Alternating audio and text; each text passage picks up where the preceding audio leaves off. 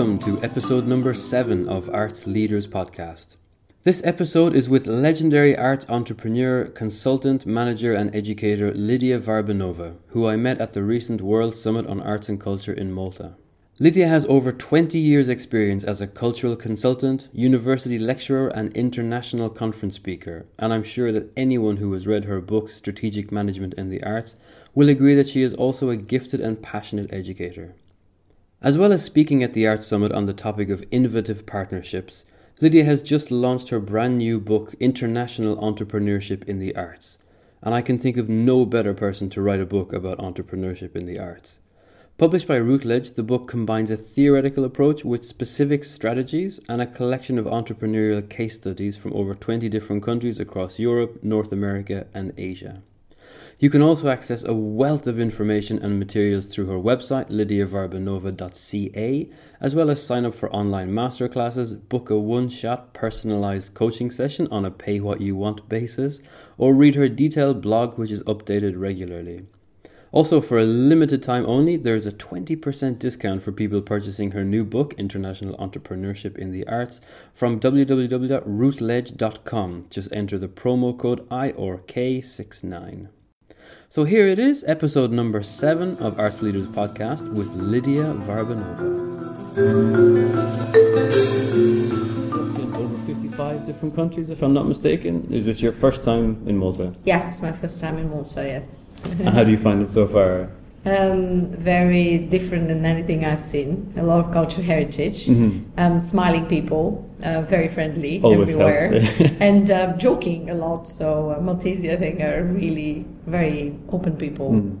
Tell me a little bit about the session that you're going to be talking about later on today, um, regards unexpected partnerships and what what do you, what are you bringing to the table, if you like.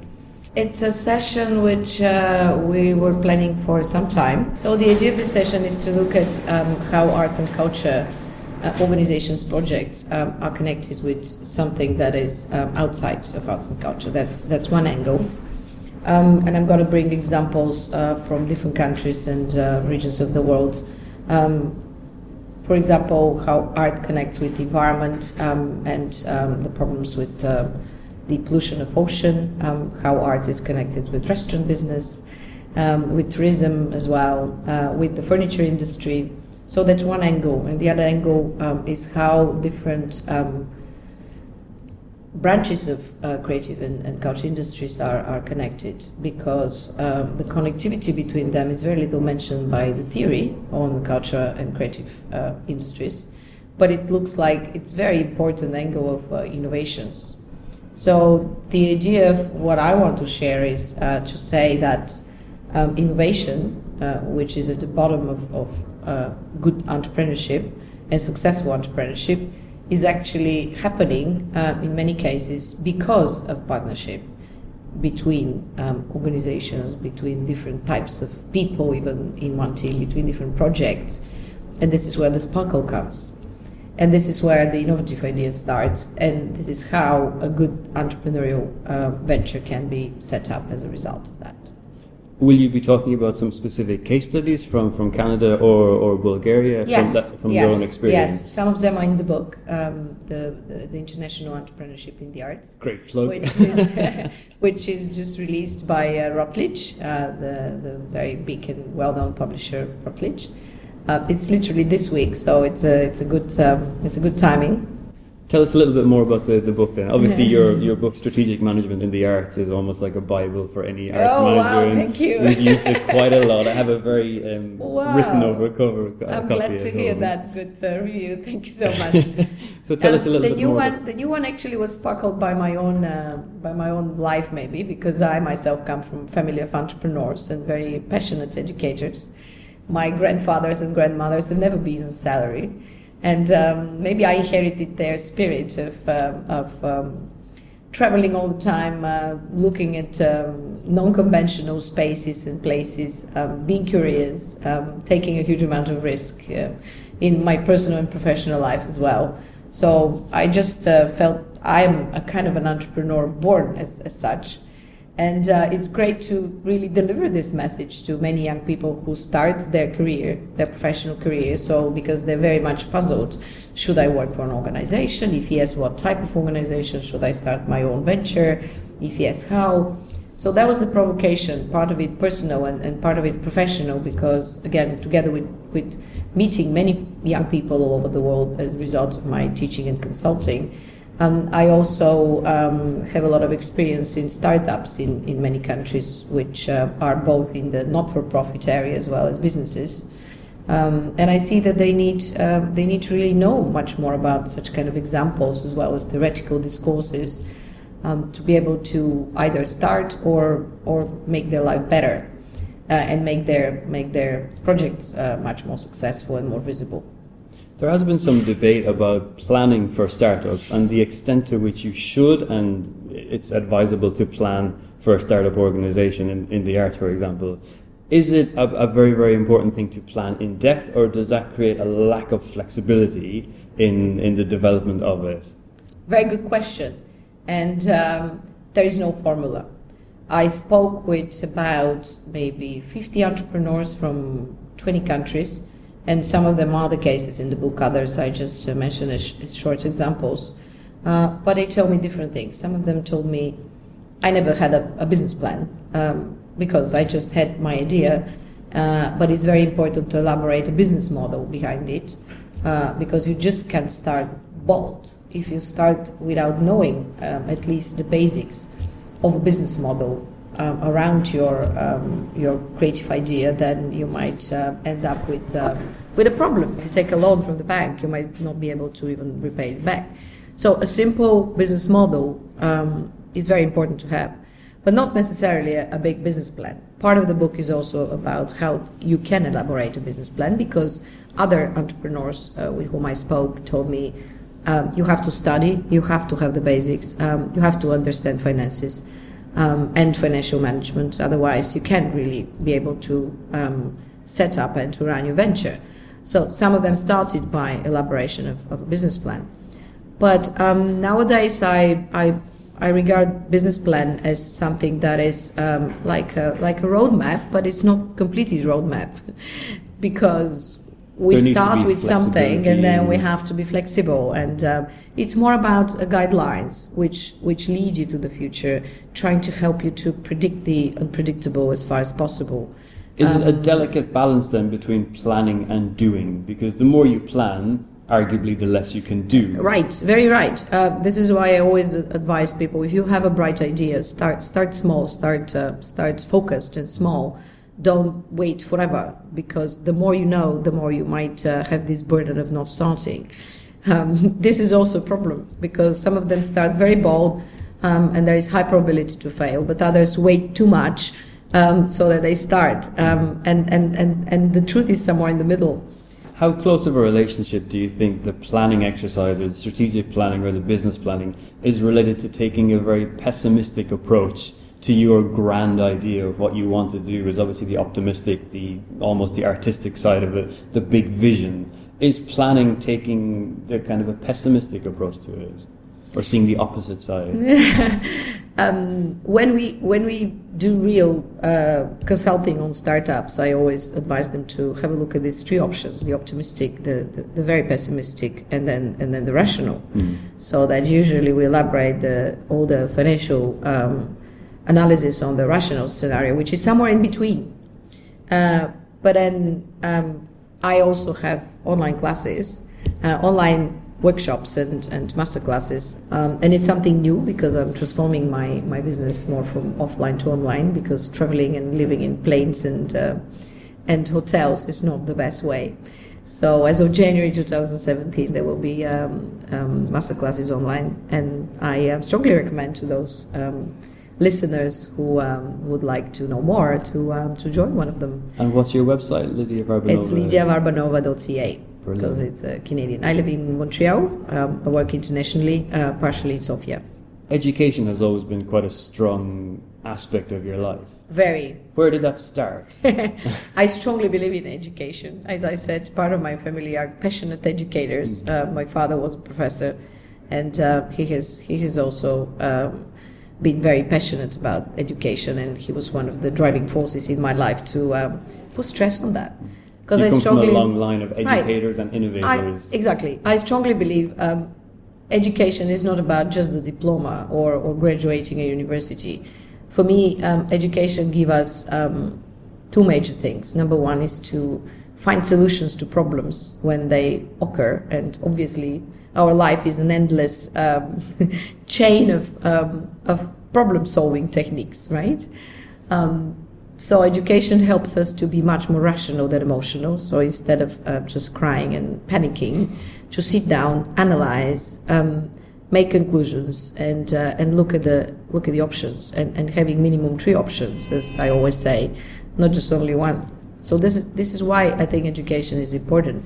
And the second thing is to um, to really sparkle our curiosity, because I find that people who are happy and successful, because I put happiness before success, um, are Quite those important. very important. Are those uh, who actually are curious about other people's life, about other countries, about what's happening beyond the box, um, about looking themselves, putting themselves into the shoes of others, um, which I find terribly important to be really happy in this life. And, and university or any good education helps us to open up our minds and to look exactly beyond the box and to be much more curious. So I think these are two of the many vectors uh, why I, I strongly believe in education, and I'm, I'm myself very uh, passionate educator. I've, I've been meeting audiences from many countries, um, and I always try to, to help them not just as a group but also individually to coach them. And by the way, also my coaching is going now online, um, so people can meet me from all over the world, which is great. Um, and the concept of paying is paid. The customers are the one to uh, to decide at the end of the day um, how much this service uh, would cost them uh, in comparison with their budget. Mm. Do you find that the more you, you teach and the more you educate people, that you also learn from that process? Hundred percent, and this is one of the reasons why I'm doing it, because I learn I learn about uh, the countries, I learn about the problems. Um, I try to to to really um, invest um, a lot of efforts um, to uh, help them as far as possible. Um, I strongly believe that uh, once when you have accumulated knowledge and experience, you have to transmit to others. Uh, and this is this is exactly why I, I believe that people who who have a lot to share and who are generous are very happy because um, generosity means that you have a lot um, and you're willing to, to share with others, which I find it a great way to spend our life. Your um, strategic management in the arts. It was your first publication. Um, that was actually my fifth publication. Okay. Um, the, the, rest are in Bulgarian and also in Russian. Um, but the but, but the English English uh, bigger one, um, a part of the articles and some chapters in books which I've had a lot uh, throughout the years, and they're listed on my website. Um, this is my first kind of more academic and uh, and English uh, language publication. Where did the thought process come from to, to create this book? Was it because there was a lack of an, a, a kind of a, a, strategic management book that's directly in relation to the arts, or was it an idea that you had been thinking about for a long time? Um, it was an idea because when, when I was working in with, with, with so many people and audiences and, and cultural operators, um, I found out that they're very frightened of the word um, uh, planning and, and strategy because they always tell me, "How can I predict the future?" So the book is about the book is not about fortune telling. it's more about the pragmatic approach, um, how you can really sit down and elaborate your idea so that it's understood first of all by you and secondly by others. Because I regard uh, planning um, as something which you sit down to be more clear about what exactly you want to do in your life, um, in your professional life, and also to convince others that, that it's something which is worth it. Partners, sponsors, uh, governments, foundations, um, external um, uh, external organizations, etc. And do not do it for today, because successful people, and now in, in the new book um, where I put stress on entrepreneurship, successful entrepreneurs are the one who peer the future. They're the one who are visionary people. But the very pragmatic vector for starting this book and, and completing it, this um, strategic management in the arts, was a project initiated by the European Culture Foundation Um, we were doing capacity building uh, programs in uh, uh, Belarus, Ukraine, Moldova, as well as Kaliningrad. And um, I found out that this is very much needed for the, for the post Soviet, post communist countries um, to really go back to planning because they were a bit frightened by planning and, and fed up because of this, you know, five years um, idea of, of, socialistic planning in the past. So they just entirely uh, rejected the word planning. And I wanted to come back to them and say, guys, this is really something important, but we have to look from the perspective of the of the 21st century uh, planning techniques. So that was the the sparkling um, kind of vector, and then the, the first the first um, um, the first edition of the book was done in, in uh, Russian and uh, Romanian in 2010, supported by the European Culture Foundation. So we approbated it, we tried it with many organizations. And the book, which is in English, published by Routledge um, in 2012, is actually a result of this approbation and, and, and feedback from many people. So I'm very grateful to all these uh, organizations and, uh, and colleagues who really helped about for that you seem to take a very holistic view of planning, that it's very much in a strategic sense that you're taking everything that's external and internal. And you're also a manager yourself. So, where do you see the, the comparison between teaching and managing and the relationships that you have with people? Um, I think to be to be a good um, to be a good manager, you have to be an entrepreneur in 21st century. Mm. So that's why part of my new book on international entrepreneurship in the arts talks about entrepreneurship, which uh, we touch very little in the arts and culture sector. But it's very important because if you're not really a good um, entrepreneur, um, having sparkling ideas and being able to put them on the ground and make them happen, um, then you cannot be a leader, and vice versa.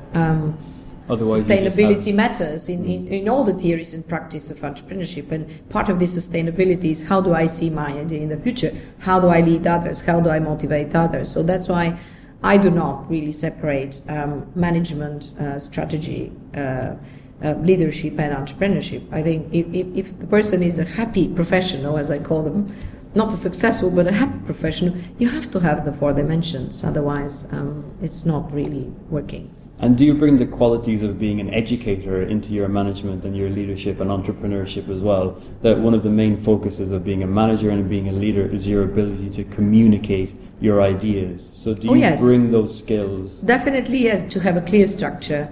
Um, to motivate audiences, to inspire them, which is very important if you're also leader or, or entrepreneur. Mm. And because our, our World Summit here is, uh, uh, IFACCA World Summit is, is much more on, on culture leadership, um, but of course, as our session is going to show, um, entrepreneurship matters a lot uh, because many people in arts and culture are very afraid of uh, the word entrepreneurship. I hear it like, oh, this is kind of commercial stuff and it's going to destroy our creative ideas and, and it's going to decrease money for the arts coming from the governments if we are uh, putting much more stress on entrepreneurship. And, and I would say this is this is really not the right approach because entrepreneurs are the one who start with a great idea, creative idea that is both social as well as um, business, if we talk about the arts, um, and they make it happen, um, and then it, it brings you a business model that is breaking even, so that you don't ask all the time people to support you and, and being exhausted of uh, applying for projects and then reporting on projects but having it happening on your own. So I strongly believe that entrepreneurship is something very healthy for the arts and culture, and it's not wrong. And it should be encouraged and supported. Right, and then also um, culture policies nowadays uh, have to be directed also, and, and, this is the sixth chapter of the book, which uh, IFAC also uh, supporting by spreading the questionnaire through the ministries of culture worldwide um, because support system for culture entrepreneurship should be part of, of contemporary culture policies. Because the more they support with bursaries with uh, travel grants with uh, with startup um, networks um, hubs um, um, uh, accelerators incubators etc etc there are many models. The more they do that the more arts and culture in the country will flourish on an independent way in the future which I see uh, in 21st century very very very very possible and, and needed do you have an arts? Um... I played piano since I was four. and uh, my grandfather and my uncle were musicians um, and um, co- composers. Mm. Um, one of them um, uh, directing, a, um, conducting a wind orchestra, um, and the other one conducting a, a big military uh, symphonic orchestra. So my music background is, is in my blood.